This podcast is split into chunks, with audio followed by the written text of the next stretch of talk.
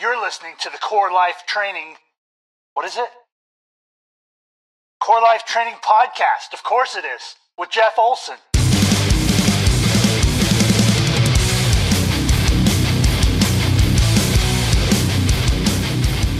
Hey, what's up, my friends? This is Jeff with the Core Life Training Podcast, where we dig into the Bible, get down with some killer tunes, and cool out with a tasty, tasty drink of choice. You are in episode number 11. Now, the weather here where I live in Gresham has turned kind of chilly, which I am not at all pumped about. And summer was not very hot, which I'm also not pumped about because it meant I only got in my pool like, I don't know, six or seven times all summer long, which completely sucked. But one thing that I am totally pumped about is a brand new live class I'm going to be teaching here in Gresham in mid November. This class is on the book of Isaiah. Now, in the story of the Old Testament, Isaiah is one of the most important books that there is. It comes at a super crucial time in the story, and it really adds a lot of important detail to the message of the Old Testament. And for Jesus and the New Testament authors, Isaiah is one of the most important books related to the gospel and the mission of the church as well. So, like, it's one of the most important books of the Bible. But, man, how many times have you been reading through Isaiah and thought to yourself, who's talking right now? And who in the world are they talking to? And what on earth are they talking about? Uh, like, are they talking about their own time? Are they talking about the future? It's such an important book of the Bible, but man, it's so easy to get lost and confused in it. So, what I want to do in this class is connect the book of Isaiah with the story of the broader Old Testament. How does this book fit into that story? I want to trace the storyline of Isaiah section by section. I'm going to show you how the author has connected all the prophecies and the narratives and the warnings and the promises of his book to form like one big story. I want to help you understand the message of Isaiah, right? So I'll just walk you through the theological meaning or the main point that's communicated through the story. I want to help you meet Jesus in the book of Isaiah, right? The authors of the New Testament read Isaiah as a story that was explicitly about Jesus and about the gospel. I'll show you how they did that. Uh, I want to apply the message of Isaiah to real life. Like, if it doesn't make a difference for real life today, then who cares, right? Who, who gives a rip? So, we'll look at some of the key ways that the story of Isaiah should impact real life. And ultimately, I want to help you know and love God more. So, if you just get some more information about the Bible or about God at the end of the course, I've really failed you.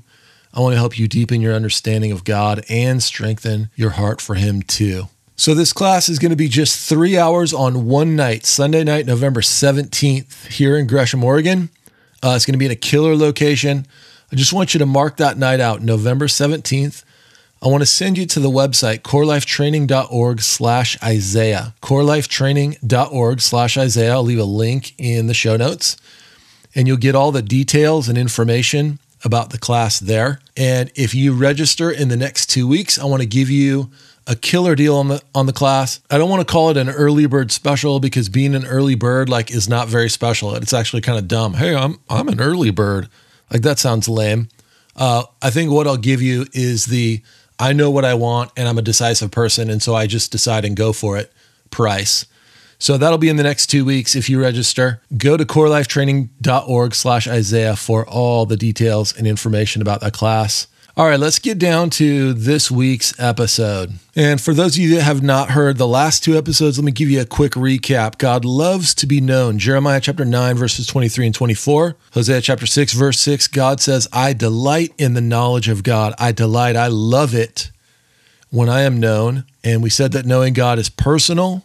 That is, you can know a lot about someone, like lots of truths and facts, but not actually come to know them. God wants us to know Him personally. But knowing God is also factual, right? It's not just a free for all where we get to make up what we think God is like or how we feel God is. God gets to speak for himself to us about God. So if I'm going to know God truly, I need to know him as he says he is. So in this episode, I want to share with you the one thing that you need. It's just one thing you need for knowing God. It's not a ton, it's not a million, it's not super confusing or complicated. There's one thing that you need. Remember, if you stick around after the outro, you're going to get this episode's drink of choice and metal moment, which are both rad. But right now, why don't you grab a notebook and grab your drink of choice and let's get down to business. All right, so if we're going to come to know God the way God wants us to know Him, that is personally and truly, God has got to reveal Himself to us. He's got to show us who He is or tell us who He is. And in the Bible, God reveals himself to us in a lot of different ways. So, one of the ways that God reveals himself to us is in nature or in creation. Psalm 19, verses 1 and 2 and 3 say, The heavens are telling of the glory of God, and their expanse is declaring the work of his hands. Day to day pours forth speech, and night to night reveals knowledge. Like creation is always telling us about God. There's no speech, nor are there words where their voice is not heard.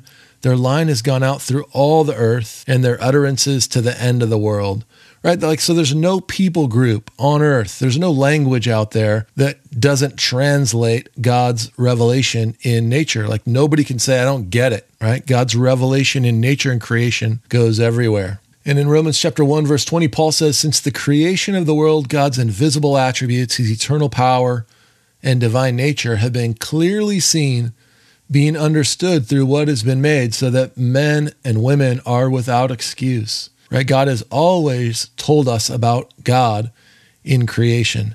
Now, here's the problem there's a big problem with this. No one actually ever knows God truly through nature alone. Now, this is from Romans chapter 1, verse 21. Even though they knew God, they did not honor him as God or give thanks, but they became futile in their speculations, and their foolish heart was darkened, right? Their understanding got haywire. Verse 22 professing to be wise, they became fools, and they traded away, they exchanged the glory of the incorruptible God for an image. People reject God's revelation of God in creation, they reject his glory in creation, and instead we make an idol, all of us. And we make idols in the form of corruptible man and birds and four footed animals and crawling creatures. So Paul says that God reveals who God is in creation, but he also says that no one ever actually comes to know God truly through creation alone. What we all do is make idols out of what we see. Oh, God must be like the sun. Oh, God must be like a crocodile. Oh, actually, God must be a lot like me. Isn't it amazing that the first idol we make is in the form of corruptible man, so that the God people believe in on their own just by looking around at nature is usually a bigger, smarter, more powerful version of themselves. That's called idolatry. So God reveals himself truly in creation, but nobody actually ever comes to know him truly through nature alone. God also revealed himself in the story of the Bible by appearing to people. So, Genesis chapter 17, God appears to Abraham and tells Abraham what he's like and what he wants. And, and in Genesis chapter 26, he appears to Isaac. And in Genesis 35, he appears to Jacob.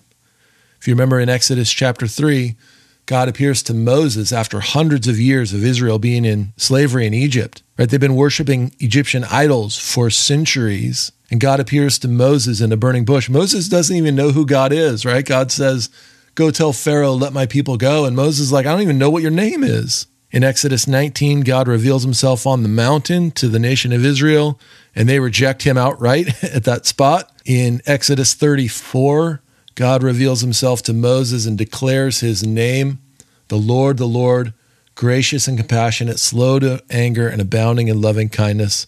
God appears to people and reveals himself. But what's the problem with that? Uh, I wasn't there. I wasn't there for any of that. So in the story of the Bible, God reveals himself by appearing to people. I just haven't happened to have experienced that. Another way God reveals himself to people in the story of the Bible is by appearing and speaking to people through angels. So I'm thinking of Genesis chapter 19, where God speaks to Abraham in the whole Sodom and Gomorrah scene in Genesis 19. But God speaks to Abraham and tells Abraham what God is like and what God wants and God's purpose and plan. He says all of that through angels. If you think about Matthew chapter 1, where God tells Joseph what's going on with Mary and this child that's going to be born and what Joseph should do about it. I mean, you can see where Joseph's going, what in the world is happening around here? Like, honestly, seriously, somebody better tell me what's up. And the Lord is glad to reveal himself and to tell Joseph what's up, but he does it through an angel. Okay, so in the Bible, God reveals himself through angels. What's the problem with this? Well, the problem for me at least is God has not revealed himself to me through angels. I've never met an angel, at least as far as I know. I've never gotten a word from the Lord through angels, at least as far as I know, right? So, like, it's real hard for me if I'm waiting for God to reveal himself to me through angels. In order for me to get to know God, it's going to be a long time, at least it feels like to me. Another way that God reveals himself in the story of the Bible is through miracles. Exodus chapter 14, God reveals his greatness and his power and his love for Israel in delivering them through the Red Sea. Like that's a huge miracle. I'm preaching through the Gospel of Mark right now, and we just went through Mark 6, 7, and 8. And uh, in that passage, Jesus feeds 4,000 people, he feeds 5,000 people. He's doing all kinds of miracles. What's the problem with this, right? God reveals himself through miracles. Here's the problem I wasn't there, right? I have no, no access to that. I w- I wasn't getting fed when I wasn't one of the 4,000 or the 5,000. And so if I'm waiting on miracles to be happening in my life to know God better and to understand who God is, I'm going to be waiting a long time. You know what I'm saying? Another way that God reveals himself to us in the story of the Bible is through prophets. He gives prophets visions and dreams. He gives them his message to speak. That's awesome, right? God reveals himself through prophets, but what's the problem? I've never met one of those prophets. I don't I never met Isaiah, Jeremiah, Ezekiel or any one of the 12, man. I don't know these guys. I've never had a prophet speak to me that way, not a legit prophet. So if I'm waiting for God to reveal himself to me so that I can get to know him through prophets. I'm going to be waiting a long time. And also in the story of the Bible, God reveals himself to us through his son. Hebrews chapter 1 verse 2 says that God has revealed himself to the fathers in various times in many ways, but in these last days he's spoken to us by his son. John chapter 14 verse 9 Jesus says if you've seen me, you've seen the Father. God reveals himself to us through Jesus. Here's the problem Jesus isn't here to hang with me, like at least not physically. I can't go sit down at the Hoppy Brewer and hang out with Jesus, have a nice pint of an Imperial Stout, and get to know him. That's not how it works. So, in the story of the Bible, God reveals himself in lots of ways. But here's the problem we actually have no access to God's revelation of himself. I really don't have any way to get to know God better unless I was there. And so it seems like I'm kind of screwed in terms of knowing God better. But here's the good news, right? Like God gives us access to all of God's revelation about God in His Word. So if I'm going to know God truly, and if I'm going to know God personally, if I'm going to know God deeply, I must know God in His Word. Man, I've got to go to the Word of God in order to understand and know Him better. So 2 Timothy chapter 3, 16 says all scripture is God breathed, right? It's inspired. This is God's own description of God. I'm not wondering if this is some clown on TV telling what telling me what he thinks about God. This is not some person in a Bible study going around the circle going, "Now, what does God mean to you?" This is God himself telling us about God and what God is like and what God wants and what his purpose for my life is and what I'm like and like what his goals and future plans are. God tells me all of that in scripture. John chapter 17 verse 17, Jesus says that God's word is the truth. So that when God tells us about God, he never lies. He never fakes. He never puts on a front, right, to look better than he actually is. Like he never does what we all did in junior high school and high school, never walks in and even though we're scared out of our mind or we're the nerdiest person in the world, we sort of act cool and act like we got it together. God doesn't have to put on a front. God doesn't hide the truth about who God is from us. Like he doesn't hide any flaws or faults because he doesn't have any. When God tells us about God and who God is, God tells us the truth. And God's word is enough to get to know God. 1 Peter chapter 1 verse 23, we were born again not by seed which is perishable, but by the imperishable seed which is the word of God. Like how do I ever know God and be born again in the first place? Peter says it's through the word of God.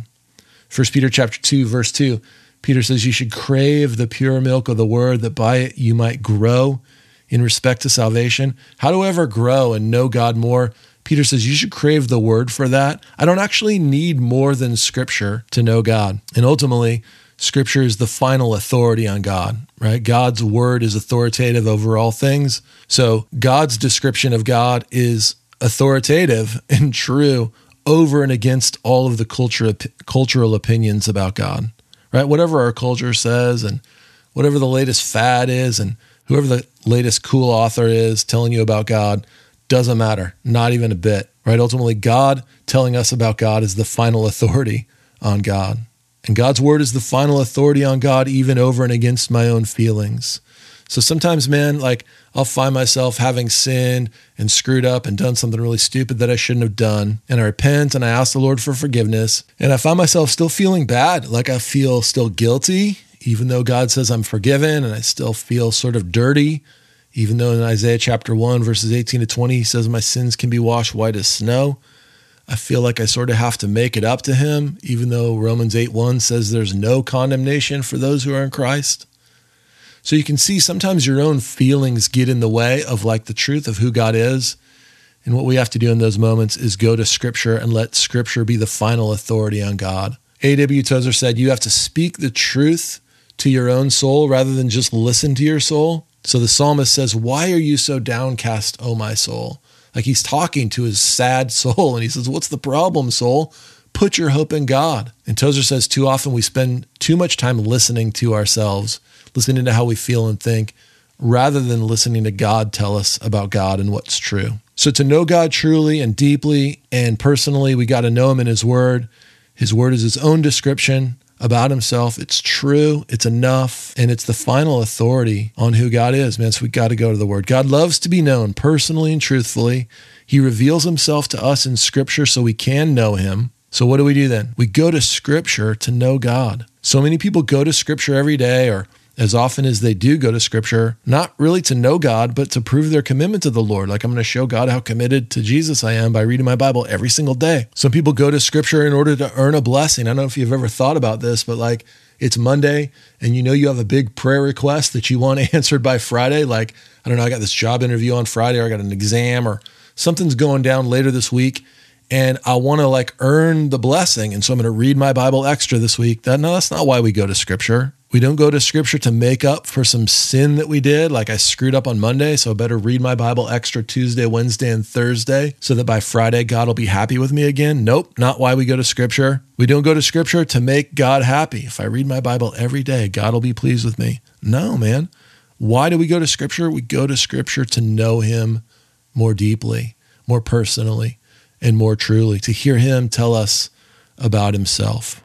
So here's part of my prayer every time I open up the Bible to read and, and study, even if I'm studying for a sermon or whatever, whenever I open my Bible, here's part of my prayer. I'll share the rest of it as we go along in the episodes coming up here. But part of my prayer is, Lord, please help me to know you more deeply in what I'm about to read. Just help me know you, whatever I'm reading, help me know you more deeply, what you're like, what you want, what I'm like, what I'm supposed to be, what your purpose and your plan is. Help me know you more deeply in what I'm about to read. So, if I need to come to the Word in order to know God, I need to read Scripture in order to know God personally, truly, and deeply. It's important that I have some idea of what in the world I'm doing when I open my Bible. Maybe you're not sure when you open the Bible, you're not sure exactly what to do. Like, what should I be reading right now? Or how much should I be reading? Or maybe you're not sure like how to get something out of it or you're uncertain like what you're even supposed to be getting out of it at all in the first place. So many people are told over and over you got to read your Bible, read it a lot, read it every day, etc., etc., etc. But they never get told like how to read it and how to read it in a way that they can get to know God better. So, in the next episode of the Core Life Training Podcast, man, I want to give you a simple plan, super simple plan to open up your Bible, read it, know and understand what's going on there, and ultimately to know and understand God more deeply. And I'm going to link you to my free ebook called Make Your Bible Work for You. It's a guide for getting the most from your personal Bible study. I'll just walk you step by step through some of the tools that I use, the way that I open up scripture, the way I mark scripture and take notes. And I want to walk you through the prayer that I pray when I open the Bible. I'll tell you what that prayer is, where the things in that prayer come from in scripture, and why that prayer is so important. Okay, cool. I think that's it for this episode. Appreciate you hanging out for it. Uh, be sure to like and follow Core Life Training on Facebook and Instagram. You get info on upcoming classes, both live and online, new podcast episodes. I'll keep you up to speed on everything else that we're doing at Core Life Training. And you can message me there, man. I would love it if you would message me your Bible or theology questions. If you got comments about the podcast, whatever, I would totally love to hear from you. Um, if you like your information and your updates in your email inbox, you can go to corelifetraining.org and you can sign up for the email list. Promise I won't spam you. I won't sell your information to anybody else. Just keep you up to speed on what we're doing. And uh, don't forget to go to corelifetraining.org slash Isaiah. Check that out, man. The new class is coming up. Check it out. Know what you want. Be decisive. Sign up now. You get a killer price in the next two weeks. Thanks again for checking out this episode. Don't forget, after the outro is the drink of choice and the metal moment if you dig it. If you don't, my name is Jeff Olson. I teach the Bible, and I will check you later.